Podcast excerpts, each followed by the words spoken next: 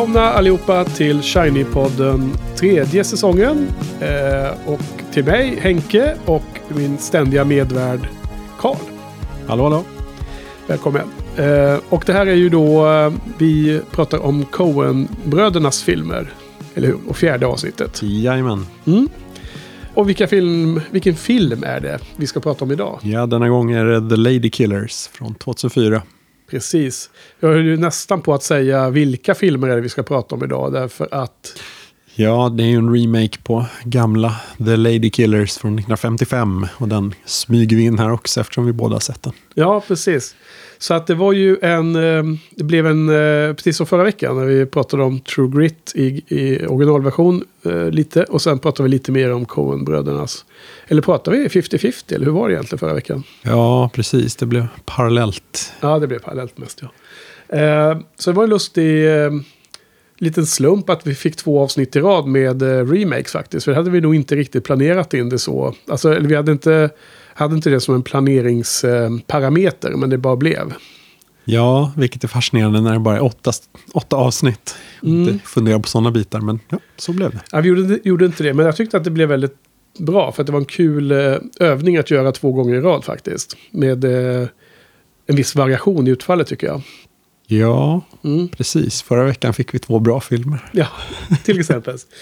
Så jag skulle ju, skulle ju eh, först bara vilja höra Eh, lite kort Karl, vad hade du för några förväntningar inför de här två filmerna? Och eh, hade du sett dem eller hade du sett dem ofta eller aldrig och så vidare? Ja, jag hade ju inte sett någon av de här tidigare. Och jag har ju hört talas om att det här ska vara Coenbrödernas sämsta film, eller en av de sämsta. Ja. I alla fall. Så jag förväntade mig att bli positivt överraskad av den trots allt. Ja. Eh, sen jag, har frågar, man ju... jag frågar, är det jag som har påverkat dig mycket där eller har du hört det från fler än mig? För jag, jag brukar kalla den här Coen-brödernas eh, version av The Lady Killer som deras sämsta. Jag tror att det är ganska väl eh, spridd åsikt ja, faktiskt. Bra, bra. Eller ja, bra att veta. bra att veta menar jag. Ja, och att eh, originalet eh, sägs vara mycket bättre. Så den förväntade jag mig att den skulle vara eh, i klass med True Grit. Mm. Ja, eh, precis. Eh, du förväntar dig bli överraskad där. Ja, positivt. Och sen en bra original. Ja. Eh, personligen hade jag ju sett eh, Bröderna Coens version en gång. För ganska länge sedan. Och jag hade aldrig sett eh, den gamla. Och jag trodde ju då att... Eh, jag var liksom nyfiken på om, jag, om den Coen-brödernas version skulle liksom ha förbättras på något sätt när man ser om den. Av samma skäl som jag är intresserad av att se om många av de här filmerna som vi har valt. Just för att de kanske växer med återtitt. Brukar ju bli så. Ja, men det, det är ju så med, med, bra filmer. Att de har ju oftast den effekten. För att de är så... Det är så mycket bra gjort i det som man ser nya sidor. Och sen hade jag också tänkt då att eh, den gamla filmen säkerligen skulle vara bra. Jag hade höga förväntningar på den. Eh, det är Alec Guinness som spelar huvudrollen där. Och han är ju ändå en klassisk skådespelare. Ja, precis. Och Peter Sellers är en biroll, va? Ja, precis. En ung Peter Sellers får man väl ändå säga. Eh, originalfilmen är ju från 55, va? Ja. Och han, uh, Peter Sellers var väl liksom, blev som mest känd andra halvan av 60-talet kanske, någonstans där. Ja. Något sånt. Um, nej men Alec Guinness, vi har ju uh, Obi-Wan Kenobi förstås, men också George Smiley i de här tv-serierna från BBC och sådär. Också långt senare. Ja, det är mycket senare förstås. Så det var lite mina, mina ins, min ingångsvärde att gå in i det här. Um, uh, spännande att se hur de här utfallen blev då. Så jag tänkte att vi skulle försöka sammanfatta det någon gång under kvällen. Eh, men jag lovade ju dig Karl en liten eh, intro, bolla över en fråga här. Och då så tänkte jag det att eh, också med givet att med tanke på hur deras True Grit remake blev och så vidare. Och med tanke på att man också läser på internet att många ifrågasätter varför bröderna Coen gjorde om den gamla The Lady Killers. För att den var ju, den räcker ju, tycker folk då. då. För den var så bra eh, och så vidare. Så vad tror du är själva anledningen till att de gjorde om den här filmen överhuvudtaget? Gjorde en remake på den?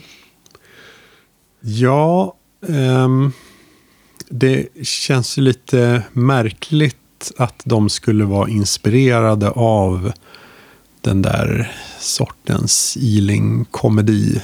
Ehm, för annars så har man ju eh, sett ganska mycket av deras eh, influenser kanske i andra filmer.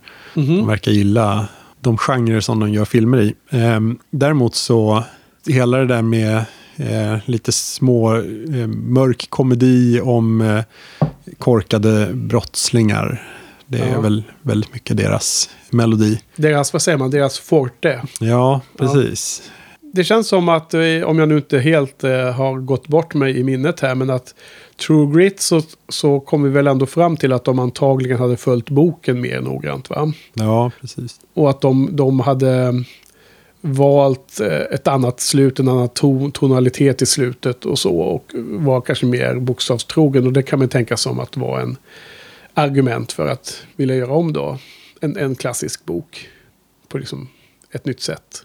Ja, Annars när den här kom 2004 då hade de inte riktigt börjat göra sådana saker. Det, man kan väl se Big Lebowski som en remake på The Big Sleep. ja, men alltså, det är lite är det det långsökt kanske. Ja, om, det kan man väl tycka. Jo, men att eh, är den... Är det mer så...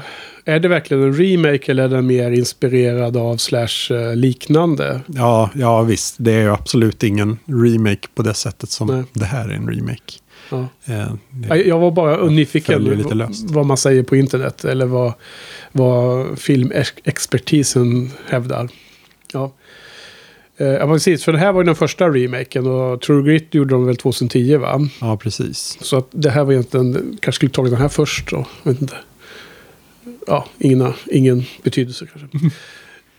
Men eh, lite kort om handlingen. Ska vi dra lite, lite summariskt vad som, vad som är poängen med filmen, handling och så, på en hög nivå.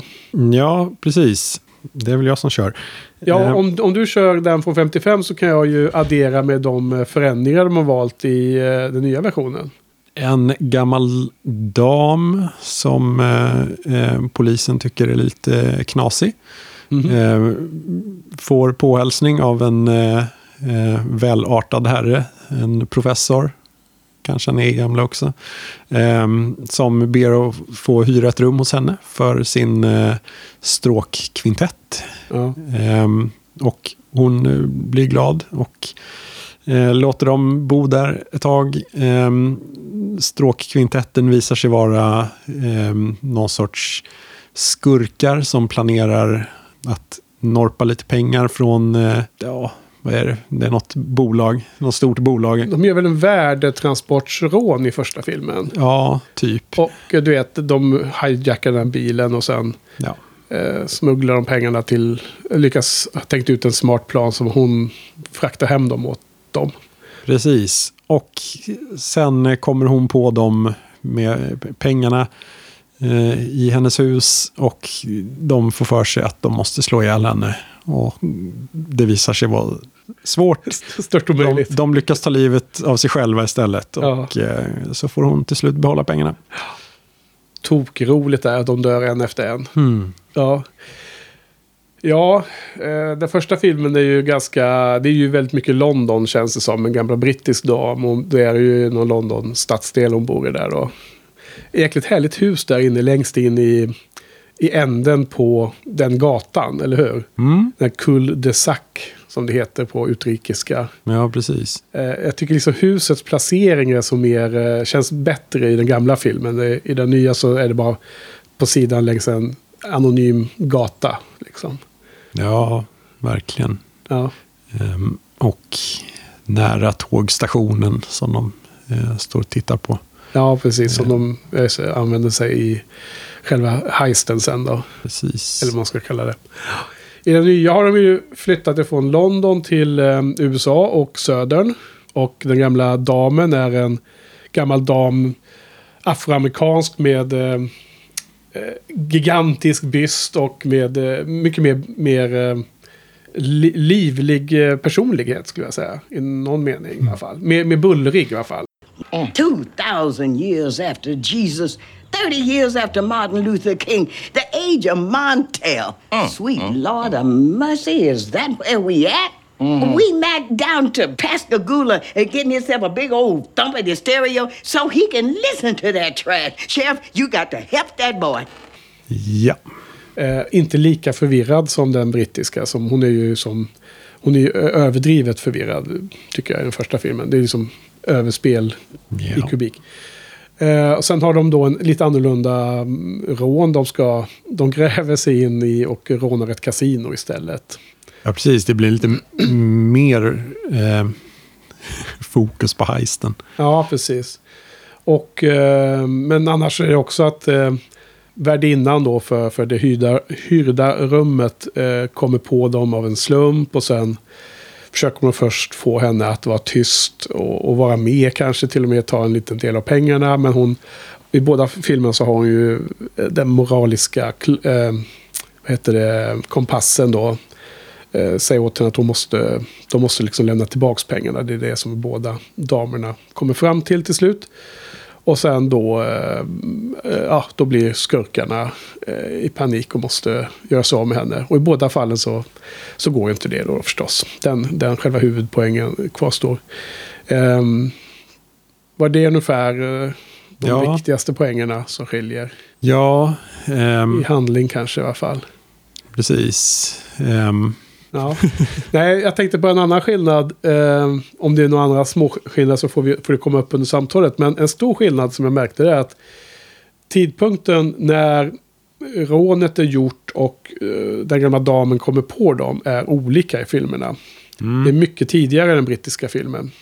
ja, exakt. Det är så nästan typ halva filmen är kvar. Ja, för där lägger de väldigt mycket mindre krut på eh, själva rånet. Där är ju bara, de sitter och planerar lite löst och sen slår de till och sen är det klart. Ja. Men i, i, den, i remaken så håller de ju på och gräver den där tunneln länge och väl. Ja. Att det är lite mer, ja.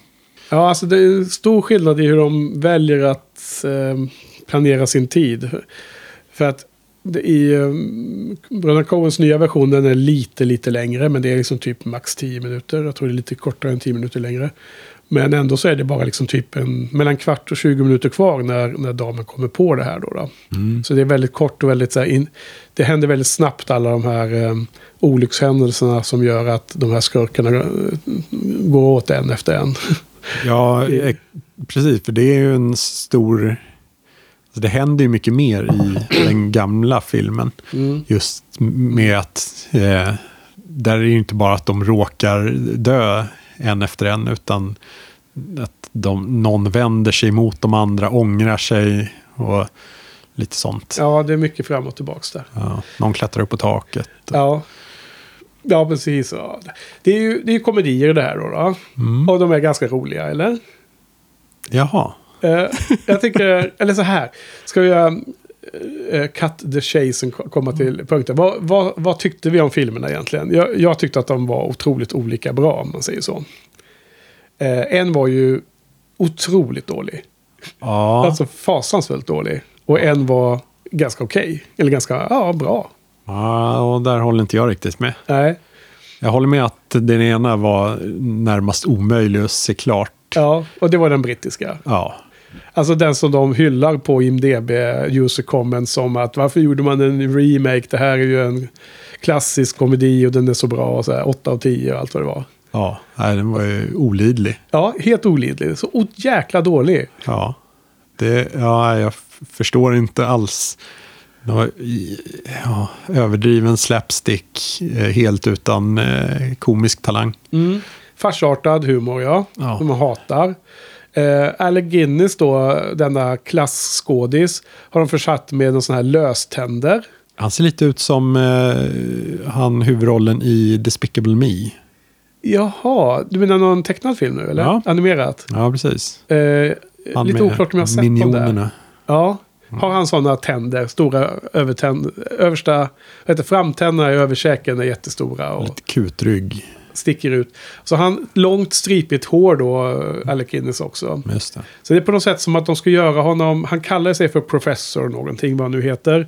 Men de har ändå gjort eh, att han ska se ut, alltså det räcker med att han bara presenterar sig för professor så blir hon impad, eh, den gamla damen då, och tycker att det är jättefint att ha honom där boende. Fast han ser inte ut som någon professor direkt.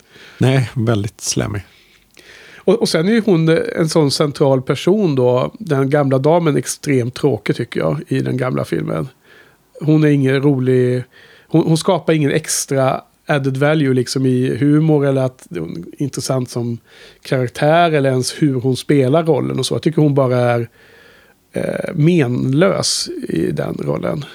Ja, Eller? ja verkligen. Ja, vad bra. Du håller med. jag blir osäker. ja. Nej, man hade ju hoppats lite mer eh, Miss Marple-tendenser kanske. Ja, nu, nu som vanligt då har jag ju märkt att man, man glömmer ju filmerna mer än vad man ibland inbillar sig. Så att jag hade ju ganska dåliga minnen av, alltså jag hade få minnen, få ska jag säga, av eh, den nya filmen. Eh, trots att jag då har sett den för kanske tio år sedan eller vad det nu kan vara. Eh, så jag kommer inte alls ihåg den här eh, nya damen då, men jag tycker hon var ju mycket roligare att se. Hon var ju som, hon var ju mycket festligare i alla lägen. Ja, Som ett, ett exempel. Men okej, vi måste komma till det då. Vad, vad tycker du om eh, Bröderna Coens film då? ja den är inte bra den heller. Tycker du inte det? Nej. Alltså, för det är så lustigt, för att då har ju du, du nämnde alldeles nyss att du hade hyfsat höga förväntningar ändå va? Mm. Ja, och jag hade ju så extremt låga. Ja. Eh, Eftersom den är alltid sett som den sämsta tycker jag. Men jag måste säga att jag var jättepositivt överraskad den här gången. Och tyckte att det var ganska kul. Eh, framförallt Tom Hanks och, och den här gamla damen. De, de två var ju jätteroliga att följa tyckte jag. Ja, jag, jag förstår varför eh, bröderna Coen inte har jobbat med Tom Hanks något mer efter det här. Ja, eh, nu ska vi tillägga att Tom Hanks spelar ju den rollen som Alec Guinness spelar. Just huvud, huvud, eh, ledargestalten, han Sickan-typen, han som gjort planen, jag har en plan. Och han som har kallat ihop det andra, det andra gänget, de, de, är ju, de känner ju inte varandra. Det är lite som Reservoir Dogs-upplägget va? Ja, och, det- och, ja, det finns ju lite små roliga detaljer som att, han, eh, att de har svarat på en annons till honom. Han Ja. satte ut en annons Ja. när han sökte folk. Helt Eh, öppet. Oklart lite hur det gick till. Det var- Eh, Precis varför inte polisen också svarade på den. Ja, Menar du va? ja precis. Ja, exakt. Det var en kul. Yes, so I must confess. I often find myself more at home in these ancient volumes than I do in the hustle bustle of the modern world. To me, paradoxically, the literature of the so called dead tongues holds more currency than this morning's newspaper. Nej, men han spelar ju den och han spelar ju den ju, han spelar ju över något otroligt. Och han är... Eh, han spelar den yvigt, han spelar den lustfyllt i någon mening. Men eh, allt det där måste ju vara enligt plan. Utgår jag från eftersom bröderna Coen gör väl inte den typen av misstag när de gör en film. Liksom att de totalt eh, misshandlar... Alltså, de, de, de, man får väl räkna med att eh, skådespelarnas leverans blir någonting liknande det de vill ha. Annars så gör de väl om scenerna. Jag vet inte riktigt hur eh, de jobbar, men ehm, eftersom de återvänder väldigt ofta till vissa skådespelare så kan jag tänka mig att det är ganska mycket ett samarbete där de eh, tar fram de här tillsammans. Där skådespelare som förstår deras vision funkar bättre och som förstår deras eh, ton. Ja, du, menar, du menar att då blev det inte mer med Tom Hanks för de var inte nöjda med det här resultatet då på något sätt eller?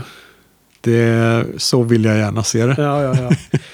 ja, ja, precis. Nej, men så, det kan nog vara så. Eh, det är ju en intressant frågeställning egentligen. Eh, om de då, nöjer, om de då tycker att han inte fattar deras idé och sen att de ändå nöjer sig med det bara för att han är någon känd skådis eller något sånt där. Men det kan ju också vara så att de väljer samma om och om igen för att de, de blir typecastade och det passar in i deras galleri av karaktärer som ofta återkommer.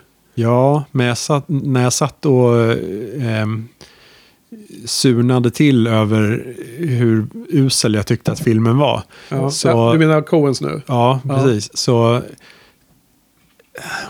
om man ändå alltså, tar ett steg tillbaka och ser på eh, bara historien som sådan så är den ju inte jättemycket fånigare än eh, ja, Fargo eller eh, Big Lebowski eller något Nej. sånt. Nej. Men den känns så otroligt mycket fånigare för att Tom Hanks och J.K. Simmons överdriver på ett sätt som eh, en John Turturro eller till och med Peter Stormare kommer undan med, tycker jag.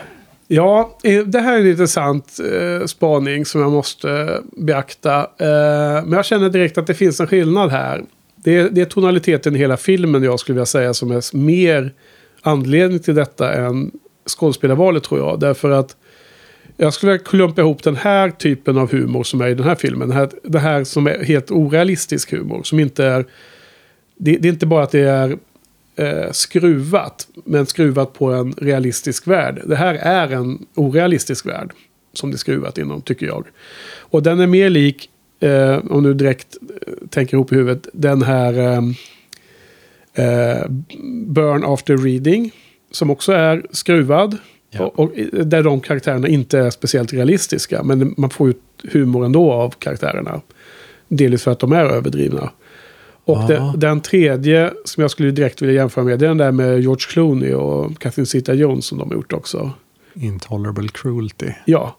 Så om man ställer de här tre i en hög och så säger man Fargo och vilken sa du, Big Lebowski och kanske Blood Simple eller vilken man nu kan ta.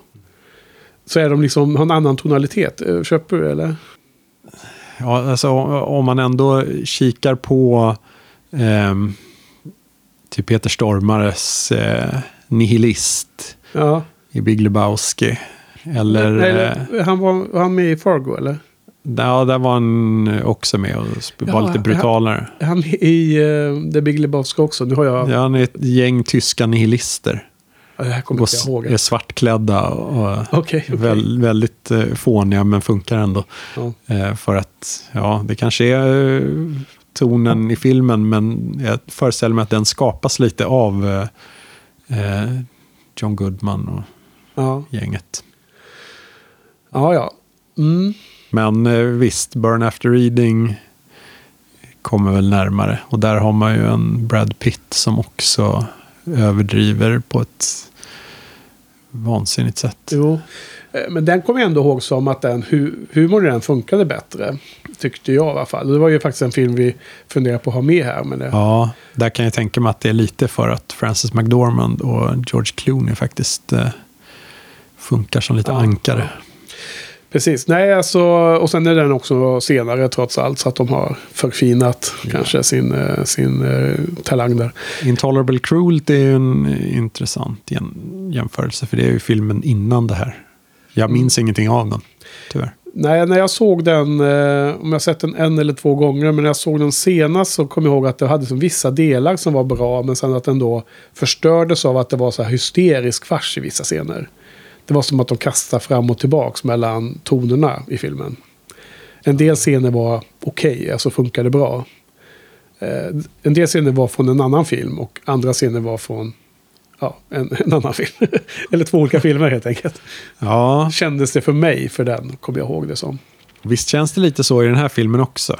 Ja, vilka... Eller att är just eh, hon, eh, eh, Irma P. Hall, som... Ja, det är skådespelerskan som spelar hon Marva, ja, precis. eh, värdinnan. Ja. Mm. Och eh, Marlon Wayans, Ja, en av Ehm, skurkarna. ja. precis. Gawain McSam. Ja. Ehm, de känns ju som att de spelar i, eh, ja jag vet inte, Don't be a menace to society while drinking juice in the hood. Jaha. Heter den så? Ja, oklart. Okej, ja, parodi på alla Mm. eh, 90-tals... Eh, Ja, det har jag inte sett. Eh, någon. nej. Nej. Eh, men ja, Friday eller någon sån här kanske. Jag vet inte. Någon eh, så kallad svart eh, komedi Okej. med små gangsters. Ja. Som är lite obekväm för eh, Coen-bröderna kan jag tycka. Yeah, he, woo, don't be shy, love. Don't be shy. Look, that boy, he go it like it was some pussy. I- oh, shit! Mind your mouth. This is a Kristen house, boy. No hippity hop language in here. Sometimes it's the only way. Now listen, you ain't gonna hit. I'm trying to help you, boy. Better yourself. Ja. Jag, jag har sett så lite av, av, av eh, de här eh, eh, filmerna som jag tror att du hänvisar till nu. Så jag kanske inte gjorde den kopplingen lika lätt då. Nej, det kanske hjälper. Men, vad var det andra, andra filmen då inom filmen? Du sa det också att det var två. Ja, mer eh, en bekvämare Coen-film kanske. Eller eh, en, den eh, originalet. Mm. Mm. Eh, nej men tillbaka till Tom Hanks så tycker jag att han var störtskön i den här filmen. Och jag tycker ju att han normalt sett är ganska tråkig nu för tiden på det sättet att han är väldigt safe för filmmakarna. Han är väldigt mycket, jag menar, de här Robert Langdon-filmerna när han är i, du vet, Da Vinci-koden och Angels and Demons och allt vad de heter. Han är liksom väldigt, han är, han är kapabel och duktig och allt det där men det är liksom ingen nerv eller spänning i det tycker jag då. då. Mm han har blivit liksom en household man för, för liksom typiskt Ron Howard-filmer. Verkligen. Du förstår, ja. Och här tycker jag att han ändå tar ett steg från sidan, eh, på, eh, åt sidan och gör en helt annan grej. Liksom. Eh, lite som vi sa på fikat här innan vi pratade om eh, Wol- Wolf of Wall Street. Att det var kul tyckte jag att se Leonardo DiCaprio i den där eh, rollen som det asshole. Eh, personen som filmen handlar om i den. Att det var liksom kul att se honom out of vanliga karaktären då, som man brukar se. Mm.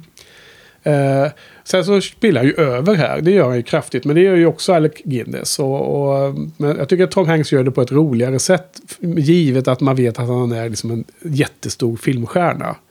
Alltså den, den metanivån tycker jag är kul.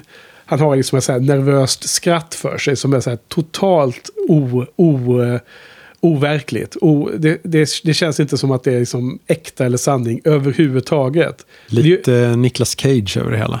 Ja. ja, det kanske man kan säga. Försökte jag härma hans, eh, hans nervösa skratt där. Men eh, precis som eh, nästan som en parodi. Nicolas Cage han har blivit en parodi på sig själv nu, eller? Mm, verkligen. Eh, men det har ju inte Tom Hanks kommit till ännu riktigt. Nej. Eller? Han försökte här men misslyckades. Ja. men här tycker jag ändå att han, han gör något av, av det. Men i alla fall, eh, så jag, jag satt och tyckte att det var väldigt festligt. Och det, jag, jag tror att det var en av de sakerna jag störde mig mest på när jag såg den första gången. För då hade jag liksom förväntningar att det skulle vara en seriös Coen-film, antagligen. Eh, sen så tyckte jag att, att hon, eh, Irma P. Hall, lite oklart om jag sett henne i någon annan film ens. Eh, är det någon du känner till eller? Nej, men hon har varit i en massa filmer och spelat eh, motsvarande roller. Alltså, som bifigurer som man inte riktigt eh, har Ja. lagt märke till. Ja, ja precis. Antar jag. Nå, ja, precis. Många. väldigt krokiga ben. Tänkte du på det när hon gick? Nej. Hon vaggade fram som en, eh, eh, som en gammal dam, dam som är väldigt bred, bred över höften. Men så väldigt krokiga ben. Hmm. Nej, det tänkte du inte på heller. Nej. Eh, men hon var kul i alla fall. Och jag tyckte att här var rolig. Och sen så tyckte jag också att... eh, Jag kan ju bara flika in att Ja. jag, jag håller med om att Tom Hanks funkar väldigt bra just som den där eh, eh, lite gentleman från södern som eh, snackar väldigt stort och eh, drar sina citat från Ja. Edgar Allan Poe ja, och så lite små pretentiös. ja, Och mycket pretentiös i. Ja, den biten tyckte jag funkar bra. Men Ja. sen när han tog det lite för långt så kändes det helt onödigt. Bara Ja, okej. fåna till det. Så du blev... ehm, jag gissar att du kanske blev mer ir- irriterad på att de inte gjorde filmen bättre genom att göra det mindre. Som less is more i det här fallet. Ja, verkligen. Ifall de hade kört lite mer straight och inte fåna till det. Ja. Samma med J.K. Simmons verkligen. Så tror jag att den hade lyft lite. Jo, precis. Och det, och det är någonting som jag ofta tycker att man vinner på. Jag stör mig ofta på den här typen av farsartad humor. Och eh, på något sätt så, eh, jag håller inte det här som en eh, mästerlig komedi. men jämför med att jag trodde att det var en 1 av 5. Så blev jag ändå mer positivt överraskad. Och det är ju alltid en viktig parameter i vad ens förväntningar. Eh, och, och i det här fallet så tyckte jag ändå att det var... Eh, på något sätt så finns det en det, det är ännu bättre om de gör det utan fars. Och sen när de gör det med lite fars så blir det bara förstört. Och sen om de gör det ännu lite mer farsartat då kan det bli kul igen. Och sen blir det ännu mer, då blir det tråkigt igen. Så att även inom farsgenren så finns det nivåer som funkar mer eller mindre bra på mig tror jag. Eh, till exempel så hade de ju i båda filmerna med en eh, muskelmannen i gänget som skulle stå för eh, eh, det, det fysiska. Och han var i båda filmerna korkad och i den brittiska så var han då som, inte, inte jättekorkad men, men, men lite slö i tanken men väldigt godhjärtad. Medan i den nya filmen så har de gjort honom rejält slö i tanken. Ja, precis. Alltså rejält korkad. Hjärnskadad fotbollsspelare. Näst, ja, precis. Han spelar också amerikansk fotboll. Och han är ju så jäkla bra i den här filmen, tycker jag. Det är ju spelas av en skådis som heter Ryan Hurst. Har du sett honom tidigare? Ja, inte mycket, men jag känner igen honom. Absolut, och han är ju... Hans, den den eh, rollen som jag känner igen honom mest från det är att han spelar den här eh, Gary Bertier i Remember the Titans. Ja, okej. Den bra filmen om amerikansk fotboll med Denzel Washington huvudrollen. Ja, annars är han väl mest känd för Sons of Anarchy. Ja, ja. Det är han också med. Det har inte jag sett då. Men så för mig är han inte känd därifrån. Men jag, jag kommer ihåg det nu från IMDB. Och det är ju en känd eh, tv-serie såklart. Ja. Så det, alla som har sett den eh, lär ju känna igen honom. Men, eller är den en sån... Eh, har alla sett Sons of Anarchy menar du? Eller? Eh, många har nog sett den. Ja, Okej, ja, intressant. Ja, det är en- tv-serie jag känner till förstås. Men kanske inte i samma nivå som eh, Game of Thrones och sånt där förstås. Men laget två då kanske. Eh, men jag tycker i alla fall att han är mycket bättre än i den gamla filmen. Det är mycket roligare användande av den, eh, den, eh, den figuren i femmannagänget. Och jag tycker han, han får... Han blir roligare här i... Där han liksom kallar... eh, vad heter han nu då? Tom Hanks han spelar ju professor G.H. Dorr. Just det. Eh, och eh, han kallar honom för coach hela tiden. Ja, Så att han, han är ledaren i, i gänget där. Ja, det, det är många små detaljer. Då. Eh, sen hade de ju eh, J.K. Simmons som du har nämnt här flera gånger. eh, Som är någon slags, vad är han? Någon slags eh, sydafrikansk, vad heter det, elefantjägare ser han ut som hela tiden. Han går omkring i sådana här ja safarikläder hela tiden. Just det. Av någon anledning. En Jack of all trades. Ja. Han gör lite allt möjligt. Ja, ehm, Lider av IBS. Alltså, han kommer från Pennsylvania, säger, Pennsylvania säger han. Och det var en annan sak som jag störde mig otroligt mycket på förra gången. Den här, att det ska vara sån här kiss och bajshumor i den här filmen som bara är så otroligt tråkigt. Mm. Jag vet inte om du är förtjust i det eller, eller har du också passerat eh, femårsåldern? Ifall det görs bra så är det roligt. Men, eh, men här så... eh, Ja, usch. Ehm, Dåligt. ja, Säg, säg dåligt nu. ja, det är ju riktigt dåligt. Ja. Men det känns ju till slut bara som att de har med det enbart för att kunna göra en liten twist på det i slutet. Ja. Att han... eh, Ja, Han nästan kommer undan med hela bytet. Men, men så blir han stoppad av att han blir bajsnödig eller vad det är. Så ja och, men sen är det också att han blir stucken i ryggen och då har han samma reaktion. Alltså. En liten twist. Det såg den twisten, ja. Ja, men det var att han, han hade ju hunnit fram till eh, frun och, i, i, i den där, deras flyktbil. Om man inte har stannat mitt i och fått knipa liksom ganska länge. Så det var, ja, jag vet. Ja, generellt sett extremt fånigt i alla fall. Mm. Och sen var det han Wayans, en av bröderna Wayans, vad vad heter han? Vad heter han sa du? Det är Damon. Nej, Marlon. Ja, Marlon. Oklart. Ja, Han är väl ganska dålig, eller? Den här filmen? Ehm, alltså, ah, ah, han gör ju sin grej. Ja, du, du jämför det med en sån här eh, Boys in the Hoods-filmer och sånt. Han, ska han vara tuff ens? Eller är det Nej, det han spelar för, eller? Alltså, han är ju med i parodier på sådana filmer. Ja. Mm. Och det... ehm, ja, han gör väl typ... Um, vad heter de? Scary Movie. Ja. Sådana Jag saker. vet om, jag har inte Det sett är- dem. Jag, jag, de, de, det kommer alltid en sån parodi på varje ny genre. Som, Mm. De gjorde någon parodi på skräckfilmer, alla Blair Witch Project och, och så vidare. och så vidare va? Mm. Alla de här Scream-filmerna har de gjort parodi på. Så. Precis. Men, eh, men de verkar så jävla usla så det har jag aldrig varit intresserad av att se dem där. Eller är de bra? Eh, ja, någon enstaka sevärd. Okej, hur många måste man se för att få se den enda bra? Är det en av 20? Kör den första kanske. Okej. Men du, du har sett alla dessa? Uff, ja, det tror jag. Ja, okej. Du är en man av, du är som en onion, du är som en lök, Karl. You, you have layers, det är precis som Cordelia Precis. i Buffy. Ja, det är bra. Ja, men då får vi ta och podda om dem också någon gång då. Men han är ju lite småskön här ändå tycker jag. Eh, på sina håll. Ja, tycker du det? Ja, nej, han ge, jag gjorde inte mycket för mig. Vad var det som är, var när han skön då? Ehm, alltså, han kan ju göra det där fåniga med lite charm. Jaha. Han klarar inte av det som inte är fånigt. Men eh, ja, det är Ja. lite, Ja. Mm, Ja, nej, jag, jag eh, fångade inte en sån vibb direkt. Jag, jag, Sen är ju hans eh, konstanta beef med J.K. Simmons. Ah, blixtrar till i, någon gång. ja. jag förstod att de gjorde det för att det skulle bli kul. Jag, jag fann, fann aldrig just den lilla subplotten kul. Eh, var det han som spelade, han skulle vara en vit tjej? Fast han är svart. Uff. Var det någon sån White film? Chicks. Ja, kanske han var med. Ja, skitsamma, nu glömmer vi det. Ja. Vem var den femte i gänget? Tom Hanks och han eh, Marlon eller vad han nu hette. Mm. Simmons och sen då ja, Ryan Hurst. Sima.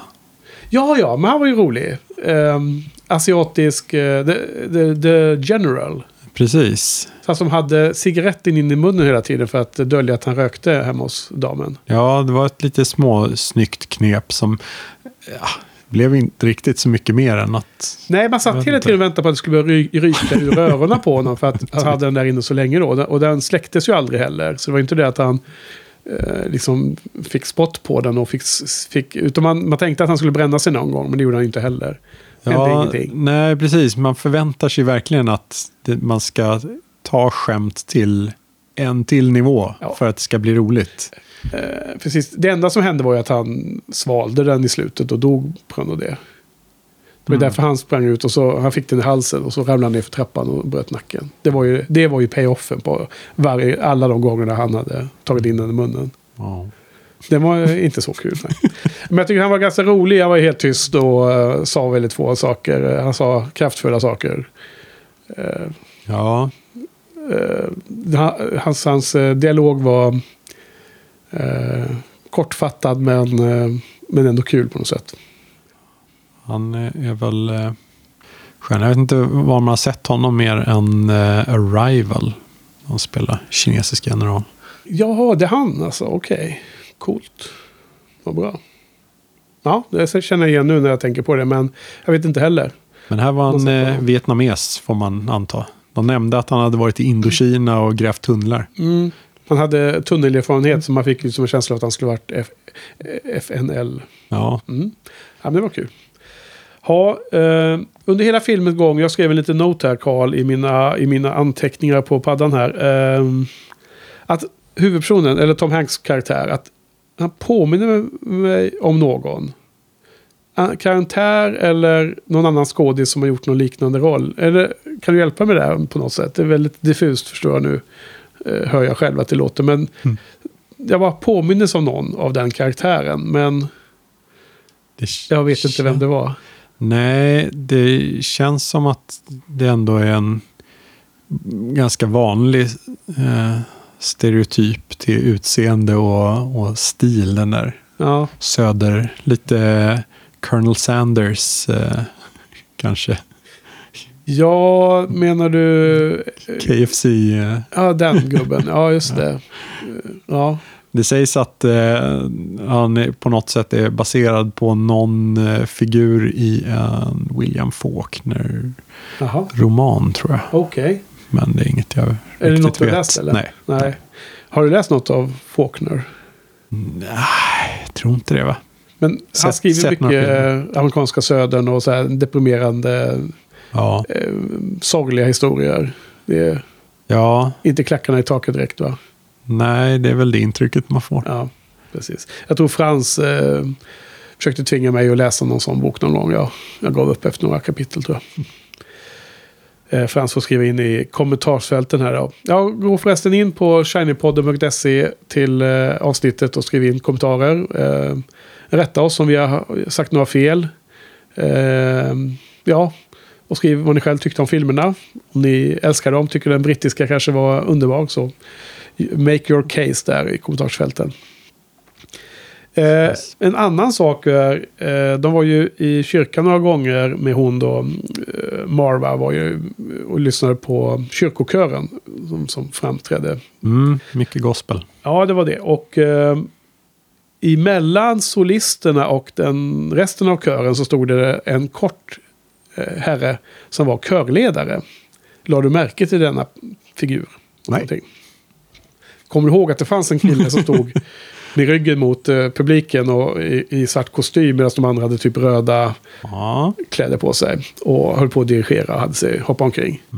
Det var så synd att du inte tänkte på honom mer. För att jag bara var, jag tänkte, är det Eddie Murphy som gör en cameo här liksom? Han, han hade liksom samma, lite samma typ av utseende. Och man fick aldrig riktigt se honom tydligt. För det här är ju en väldigt, väldigt liten roll. Men det var det givetvis inte då. ja. Men, men jag var tvungen att kolla upp det faktiskt. Så det, han heter Ricky Grundy och är en, eh, alltså en eh, musikartist som har släppt skivor och så. ja, ja. Så att det, det är exakt genre och sånt har jag faktiskt ingen aning om. Jag har bara hittat att han finns på Wikipedia och så. Så att det var inte en helt okänd person. Och det var absolut inte Eddie Murphy. Utan var, jag bara fick någon, någon vinkel, fick man någon vibb att kan det vara en, en sån kul grej. Det hade ju varit festligt menar jag. De har fått in en sån ja, extra bonus. Men det här var en eh, djupare referens. De som känner igen honom får en kick av det. Ja, precis.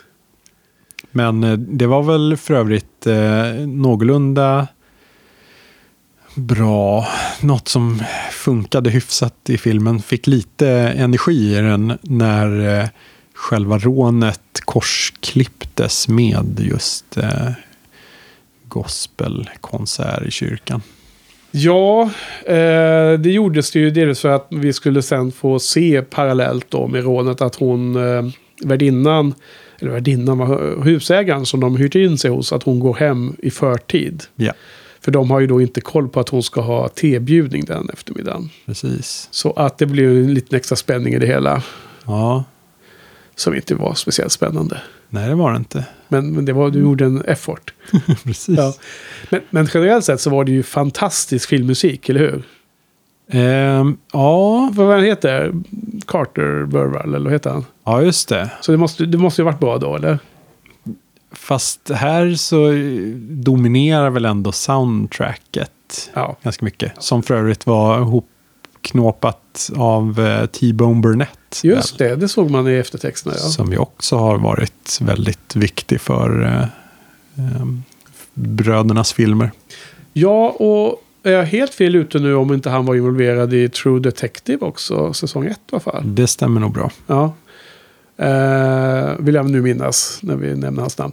Nej, jag har faktiskt inget minne av eh, scoren från den här filmen. ja. Men jag tänkte att du Nej. brukar ju vara... Men det- tänkte, Du brukar vara... Ehm, There'll be no more weeping and wailing. No, there'll be no more weeping and wailing. No more weeping and wailing. Go home to live with God, my Lord. Soon we'll be done with it. alltså, de etablerar ju ändå miljön eh, väldigt behagligt via massa gospel och eh, lite skön hiphop. Jo. Eh, precis som förra, förra veckan så måste jag säga att den nya filmen är ju så oändligt mycket bättre i alla sådana här sidokategorier i Oscars. Om man tänker inte eh, manus, eh, skådespelarrollerna och bästa film. Men man tänker allt annat. Regi, ljud, fo- foto. Vad är det? Deakins va? Roger Deakins i det här fallet. Ja, Alla de där sakerna är ju mycket bättre i Coens film. Alltså mycket bättre. Det är ju en riktig film i någon mening. På det ja sättet. precis. Medan den här brittiska är ju... Ja... Ganska taffligt. Den här Ealing Pro- Production Company eller vad de hette. Är det, ska det vara känt eller ska man känna till dem? Ja, det var väl någon studio där Ja, bland andra jo. som Men- gjorde lite filmer. Tydligen vad- så blev de kända just för att ha gjort ett gäng komedier. Okej, sådana komedier då. Det kändes som att... det var liksom inget, inget sensationellt som gjordes av själva filmtekniskt. Det var ju som inte någon Orson Welles-produktion direkt. Va? Om man säger så. Men däremot så tyckte jag att man direkt, eh, som du sa, man fick stämningen satt direkt där. Och du, du var hemma i miljön liksom. Och eh, hur karaktärerna var. Ja, precis. Det är ju re- direkt eh, inledningen, första bildrutan och några toner så sitter man i Ja. bekvämt i södern. Nej, men de är, ju, de är ju duktiga, bröderna Coen. Det är ju bra filmer alltså på det sättet. Sen, sen kanske man gillar dem olika mycket beroende på hur mycket man connectar med karaktärerna. Eller hur mycket man då ogillar det när de går till överdrift i det fars, farsinnehållet och så vidare. Då. Men det är ju väldigt bra i själva grundutförandet om man säger så. Det måste Ja. man ändå säga, Ja, precis. tycker jag. Men sen på tal om eh, musiken, eh, hur ställer man sig till eh, hennes eh, envisa referens till eh, den här hippity-hop-musiken? Ja, vad var hon kallade det? Hippity-hop eller? Ja, Det var hiphop det. och specifikt eh, I left my wallet in El Segundo. Hop in the car and torpedo to the shack. Shot he, we gotta go back. When he said why, Said we gotta go. Cause I left my wallet in El Segundo. Eh, Tribe Called Quests eh, Är det en låt? eller? debut. Ja, Ja, ehm, jag får väl klippa in och så får Ja. eh, Jojje kommentera något om ja precis. det. Eh, Jag är ju så usel på hiphop. Alltså det, det får vara ditt kompetensområde tror jag i den här podden. Alltså, hon, att hon väljer just den att hacka på känns eh, bisarrt. Hon tycker att det är en fullkomligt orimlig titel. Vad tusan betyder det ens? Ja. Och det är ändå en ganska... Alltså, det är en eh, enkel mening att förstå. Ja, det är någon som... beskrivande, Ja, förklarande.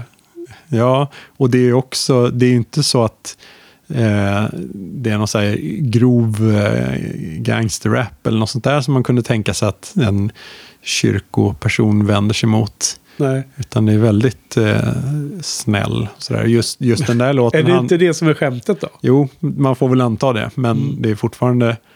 ehm, det är ganska blekt skämt, Ja. kan jag tycka. Ja, det, men det är lustigt att du är så negativ till filmen ändå eftersom eh, den ändå är bra gjord om man säger. Att det brukar du trigga på. Ja, Eller? Eh, ja Kan vara feltolkat. men eh, när de missar tonen fullkomligt så Ja. håller på att fåna sig där. Mm. Nej, det är dåligt. Ja, men jag håller helt med. Och det, det köper jag alla dagar i veckan. För det, det kan jag själv så, så... Det är så vanligt att man har den som huvudsakliga eh, poäng. Om man är en film som man inte gillar riktigt. Att det kan vara hur bra rent tekniskt som helst. Och ändå så funkar det inte om det inte liksom träffar rätt på vissa av de här avgörande punkterna. Såklart. Så det, kan jag helt köpa.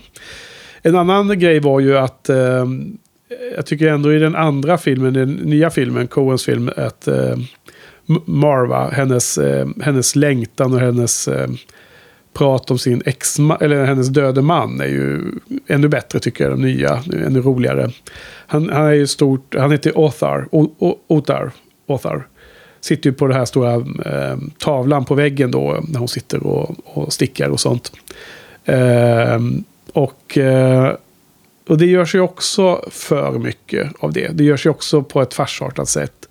Där de, eh, alltså det var ju kul när han bara hänger där på väggen. Man får se honom. Det, är så det, det, det är liksom...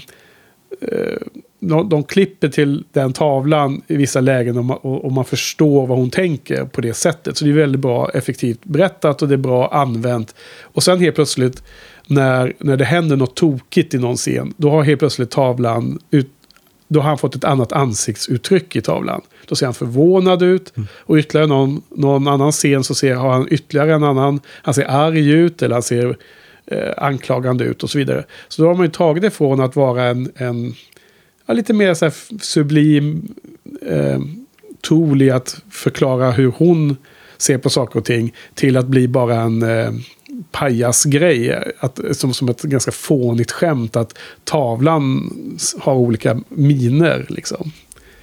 Va, vad tyckte du om den biten? Ja, jag kan bara instämma. Ja, så det kanske sammanfattar lite att de, har, de är på väg någonstans till att göra en ganska kul men ändå ganska skruvad komedi om de här skruvade karaktärerna. Men sen tar de det några snäpp för långt, helt klart. Flera, inom flera områden då. Men eh, man kan väl lyfta fram vissa saker som ändå funkar ganska, ganska bra och verkligen tillför något. Eh, när eh, sheriffen är och hälsar på Ja. hemma hos henne och eh, eh, hon förundras över att det inte finns några spår av eh, eh, professorn någonstans. Men till Ja. slut hittar hon dem under sängen och sheriffen står där och bara han, ser henne. Han ser honom aldrig, ja. Nej, det är ju... Alltså den, den scenen är en av de bästa i hela filmen tycker jag. Ja, det, det blir ju hysteriskt roligt när man får se det från hans perspektiv. När Ja. hon står där, eller sitter på knä och tittar in under sängen och pratar med någon Och- och påhittad hon- figur. Och just för att eh, han har presenterat sig som professor och kör med sina citat från litterära världen och så.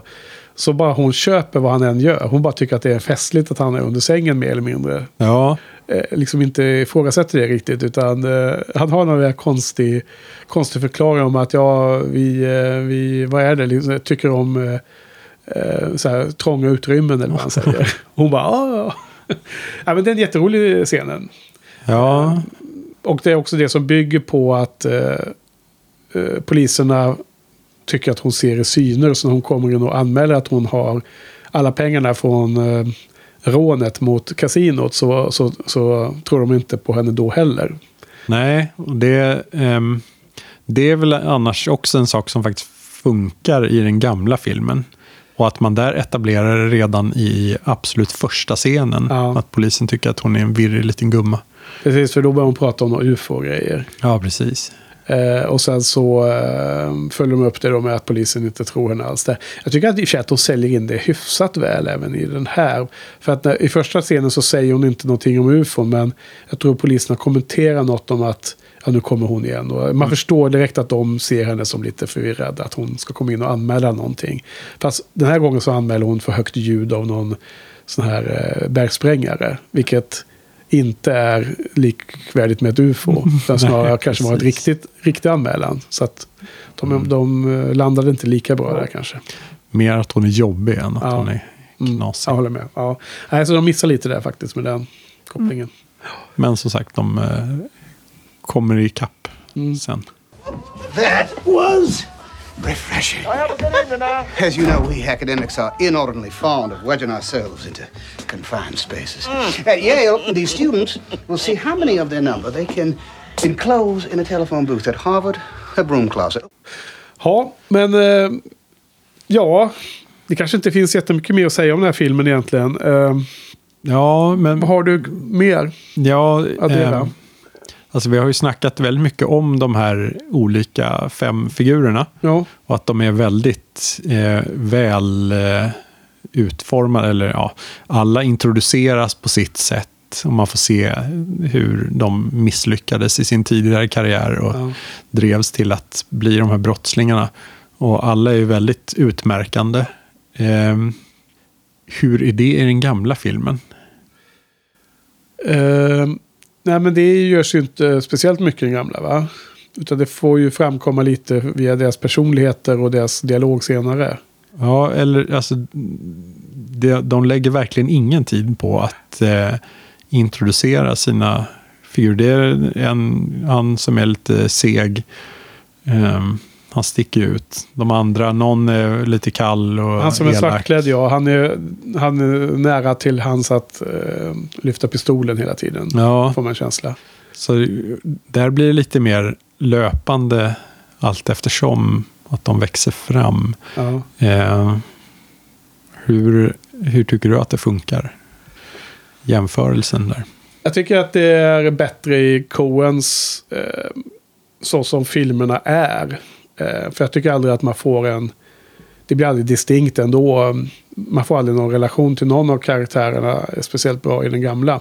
Sen kanske man rent teoretiskt hellre, alltså gjord, om filmerna skulle varit bättre i båda fallen, då kanske det varit mer intressant på det sättet som den brittiska filmen var. Att, att man kanske börjar med ett, eh, utan en historik. Du bara börjar mitt i ett skeende. Ungefär som Reservoir Dogs för övrigt är. Ja, precis. Där man sen får lära sig karaktärerna under gången. Mm. Eh, Tarantino löser det med, genom att ha massor med återblickar. Men man kan ju få fram en samma typ av växande förståelse för karaktärerna genom dialog och handling också. Man behöver inte ha återblickar för det, för den sakens skull. Men Ja, för där eh, i just en sån film som Reservoir Dogs så handlar det mycket om just att lära känna de här karaktärerna. jo, Medan i The Lady Killers så spelar de ju aldrig någon roll riktigt. De, Nej, men det, det är ju... eh, Men så som du ställer frågan så tycker jag att det som, som filmtekniskt så hade det varit mer spännande så som den gamla filmen var. Men inte så som det genomförandet blev. Mm. För då hade man åtminstone Coen-brödernas film hade man åtminstone att de var fem olika typer liksom. Alltså de var väldigt mer utkristalliserade hur karaktärerna var. Och man fick ändå någon viss känsla för eh, han, eh, den korkade fotbollsspelaren. Och för han, J.K. Simmons som hade sin fru. Och båda hade sina IBS och, och sådär. Men, men jag ska säga, i båda filmerna så var det ju aldrig någon som helst eh, känslomässig connection som gjorde att man överhuvudtaget brydde sig att någon av dem dog. Nej, och det, Det, är måste väl vara ett fail. Ja, eller hur? Eh, visst, man kan ju känna att, att det är fel att döda gamla damen och heja på henne till och med. Men att, att ha en lång film och sen folk dör i slutet och man inte har någon som helst, man bara sk- skiter i det. Det är så det har. Det, skitsamma, det, det måste vara dåligt. Mm. Mm. Alltså då, då missar man en, en poäng i hela filmen. Man till och med får liksom starka känslor för Deadpool 2 i, i, i vissa scener. Eh, Det går att ha jättemycket humor ändå däremellan.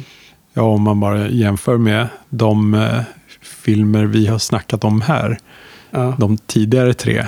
Där har det varit väldigt starka Jo. karaktärer i alla filmerna. Ja. Som verkligen har ja, varit fullt utvecklade. Och helt saknas här. Ja, men som man ändå... Ja, du var ju aldrig riktigt eh, på eh, Barton Finks sida som karaktär, men han var ändå helt utmejslad liksom. Det håller jag med om, men det var alltså att jag sympatiserar med honom på samma sätt. Nej, men... Eh, oh, vad hette han? Producenten där. Ja, han var rolig ja. Ja. Eh, hette han Selnick eller sånt där? Mm. Nick. Nick något. Nej, Borde man komma ihåg. Ja, något hette han. Men där hade man också John Goodman som var en, eh, en fantastisk rollfigur. Ja. Man ändå fastnar för. Ja, eh, precis. I eh, förra veckan så tror jag att vi mot slutet började prata om att man skulle faktiskt kombinera inledningen med den gamla filmen med slutet av den nya filmen. Finns det någon liknande typ av kombo man skulle kunna se här? Skulle de kunna addera och bli ännu lite vassare, lite bättre, lite, lite mindre dåliga om man tog någon aspekt från den gamla filmen och kastade in i den nya till exempel? Det är ju svårt att Ja. se någon, någonting i den gamla filmen som man skulle vilja ta med sig. Men det skulle väl vara slutet då just. Alltså, äh, här städades de av eh, blixtsnabbt och alla var väl helt slumpmässiga. Ja, inte han som blev huggen i ryggen kanske, men annars var det väldigt eh, Huggen i ryggen? Vem? Eh, J.K. Simmons. Nej, men han blev eh, strypt med snara. Ja, ja precis. Okej, ja. Men han blev i alla fall aktivt mördad av Ja. en medhjälpare. Ehm, men resten var ju bara eh, osis. Ja. Och så slumpmässiga olyckor. Ja. Vilket väl i och för sig känns eh, som något som roar Coen. Det är väl sånt som händer lite i deras filmer. Men rent alltså, dramaturgiskt så blev det väl väldigt antiklimax. Kan jag tycka. Mm, Coens version hade lite för kort avslutningsakt kan man tycka va? Mm. Att det blev lite för eh, avhugget. Det blev som att det var, det var själva heisten och eh, krypa i, i eh, eh, heter det, tunneln och så här som var det intressanta. Och sen var man tvungen att bara göra slutet också. Det fick ta en kvart. Ja, precis. De kunde lika gärna ha satt en bil och åkt av vägen åtminstone Ja. allihopa Ja. samtidigt. Ja, precis. Ehm, Även om det var lite småroligt när eh, eh, fotbollsspelaren sköt sig själv i ansiktet. Så, sånt är alltid roligt. Det var lite av en eh, Blood Simple-koppling också. Det var, ja, just det, för att det var pistolen och inga kulor i. Men sen fanns det en kula kvar. Ja. Eh, precis, men på tal om Blood Simple-koppling eh, och du räknade kulor den gången med framgång. Yes. Räknar du lik då med framgång på den här filmen?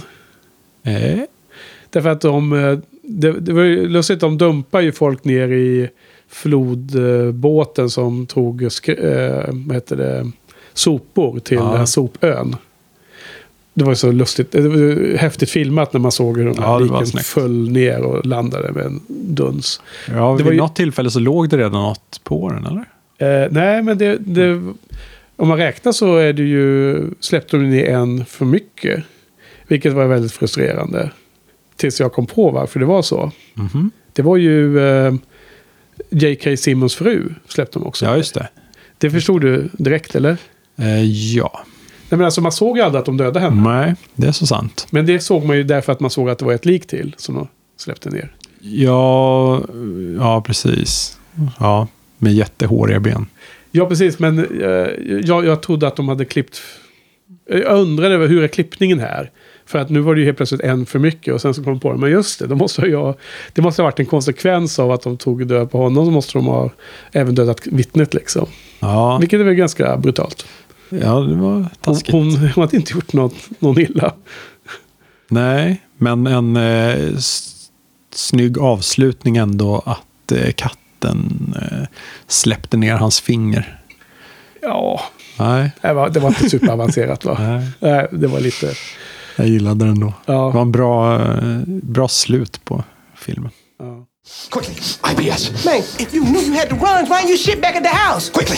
You don't want Aaron finding your stinking ass on the crapper. No choice. It's a medical condition. Quickly. You one disgusting individual. You know that? Ja, okej. Har du något mer i dina notes eller? Eller börjar känna dig redo? Det, det var... eh, Eller? Något mer i dina notes? Nej, men eh, en callback till eh, förra veckan ehm, då jag påstod att de nästan tog livet av sin karriär ehm, med den här filmen. Med True Grit?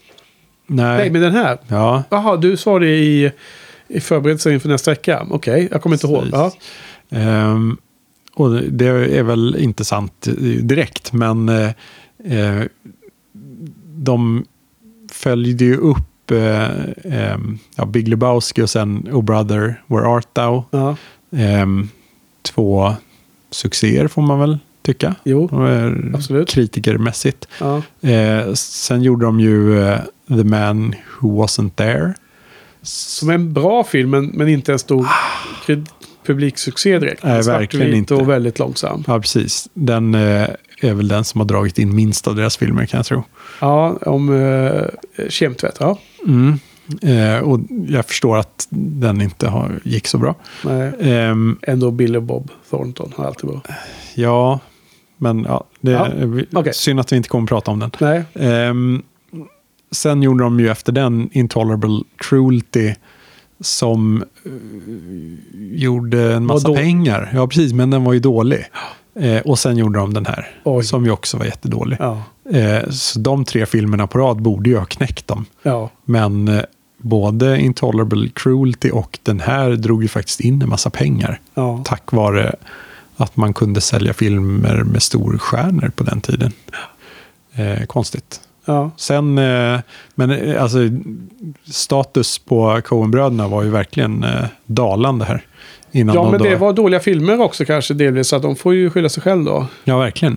Men eh, sen eh, studsade de ju tillbaka med eh, No Country for Old Men. Ja, det är den som kom efter den här. Ja, tre år Så senare. då tog de tre år på sig och så fick de göra en riktigt bra film istället. Mm. Ja, precis. Eh, nej, men det var en lite bra genomgång av... eh, det måste varit en svacka ändå rent kreativt om man tittar i efterhand. eh, Och, och som du inledde med att säga att den här anses av många vara den sämsta. Det, bland annat jag då hade ju sagt det tidigare. Och eh, det är mycket möjligt att den fortfarande kommer vara absoluta bottenskrapet. Men jag håller inte helt för osannolikt att om man jämför med till exempel Intolerable Cruelty så undrar jag om inte den här ändå var lite eh, festligare i någon mening. Det är liksom mer lustfyllt att se eh, Tom Hanks eh, spela över än, än de här konstiga vibbarna som jag fick av den andra filmen. Ja, sen får man väl lite försvara dem med att det var en konstig eh, tidsperiod. Var det? Det gjordes väl överlag ganska sopiga filmer här skulle jag vilja säga. Jaha. Efter, 2000-talet? ja, Efter 9-11? ja, svårt att göra komedier efter det. Ja. De var eh, tiltade i många år. Kanske, ja. Det var en spaning som tål att funderas på. Få följa den. Följa upp den med, med eh, vidare analys. Ehm, ja, vad är det vi ska prata om nästa vecka då? Vad är det som vi ska få avnjuta nu? Ja, då eh, studsar vi tillbaka med Inside Llewyn Davis Jaha. från 2013. Ja, för det var ju en film som vi båda har sett. Ja. Eh, Eventuellt såg tillsammans till och med kanske. Mm, mm, ja, kanske. Och eh, ganska uppmärksammad. En del tyckte den var jättebra. Mm. Eh, var du en sån? Ja. Mm. Tror att eh, Adam Kempener på Filmspotting hade den som sin bästa film det året. 2013 sa du att det var va? ja, rimligt. Eh, etta på hans eh, topplista det året. Om jag inte helt missminner mig. Jag tyckte att den var helt okej. inte dålig, men inte någon film som jag connectar med på ett bra sätt. Och så att det blev sådär jätte, jättebra i, i mitt huvud. Jag tror att jag gav den på min blogg. Kan jag gett den 3 av 5 tror jag. Väldigt eh, middle of the pack känns det som. Så min förhoppning är ju att man ska se eh, lite under ytan på den och se, dess, eh, se andra saker hos den som man inte riktigt eh, fångade under första titeln. Då. Mm. Så det ser jag fram emot mycket.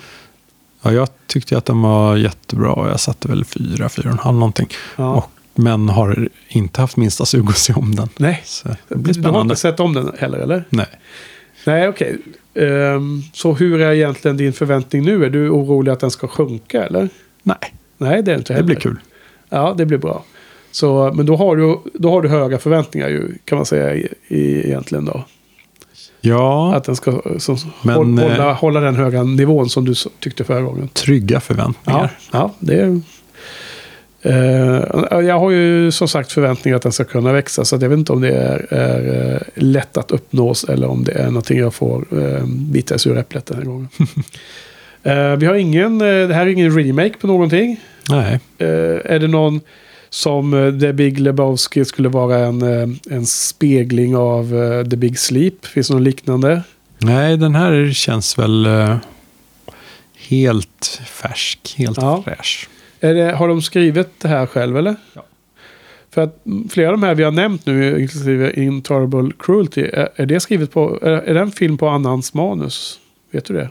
Nej, det är jag osäker på. De har ju skrivit eh, eh, de flesta av sina filmer. Vissa har de ju skrivit tillsammans med någon annan. Ja. Det kan ju ha varit fallet, men nej, jag vet inte. Eh, ja, för att de här remakes är ju då givetvis byggd, och då är storyn byggd på något annat. Men då har de skrivit manus själv då, manuskript. Ja. Ja.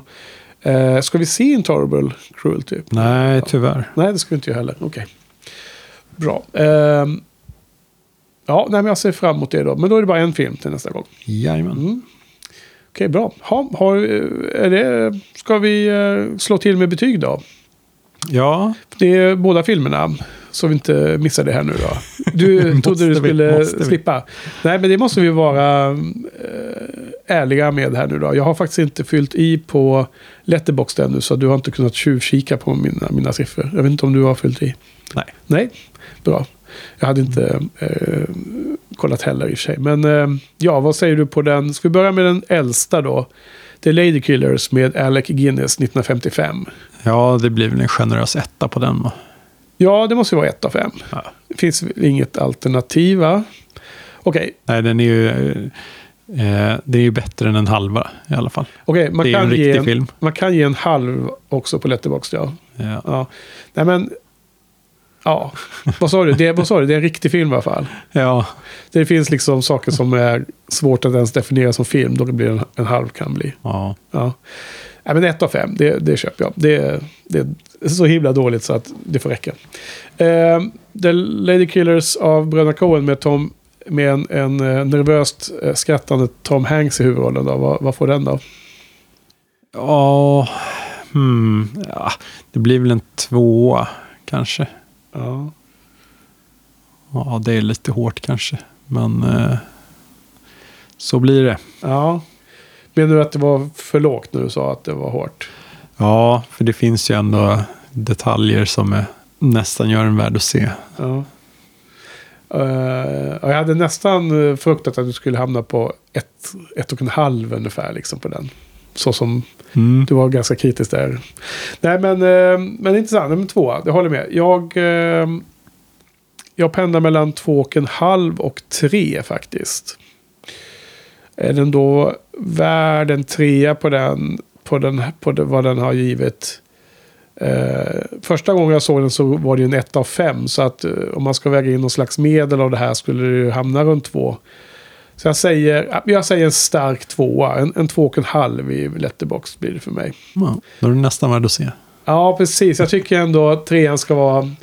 Tre och bättre ska ändå vara liksom rekommendabelt om man säger så. Och jag känner inte att den här är en film som man med lätthet rekommenderar som den här Bröderna Coen-filmen måste du se liksom. Det är inte på den nivån. Det är mer som att, ja, har du sett alla utom den? Ja, men då borde du väl ta och se den sista också. Så har du ändå blivit komplett liksom. Ja, Ja. men det räcker inte för att det ska vara lite motvalls och lyfta fram missförstådd film. Nej, eh, jag tror inte att den är så missförstådd. Bara att den är, det var en farskomedi som de tyckte var festligt då. Men, och varför de har gjort den det är väldigt svårt att spekulera i. Men jag tror att eh, alla de som tycker illa om filmen gör det med rätta.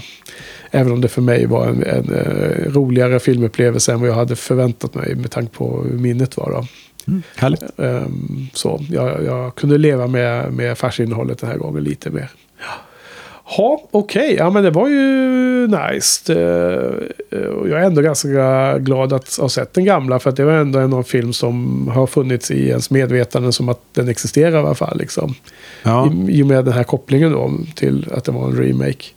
Och så har det aldrig blivit av att sett den då, då. Och lite samma som jag tyckte var kul att se True Grit.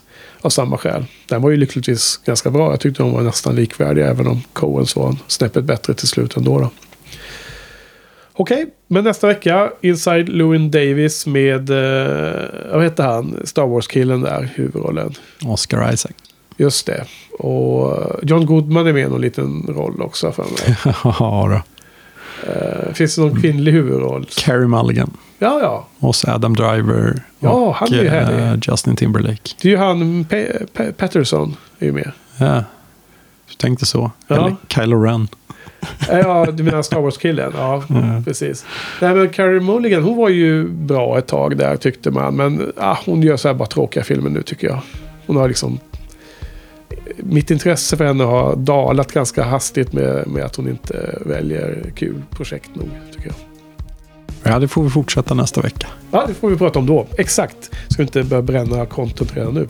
ja, men då så får vi säga så. Så eh, tack för den här gången då. då. Tack Karl. Tack Henke. Och tack till lyssnarna. Och så hörs vi om en vecka igen.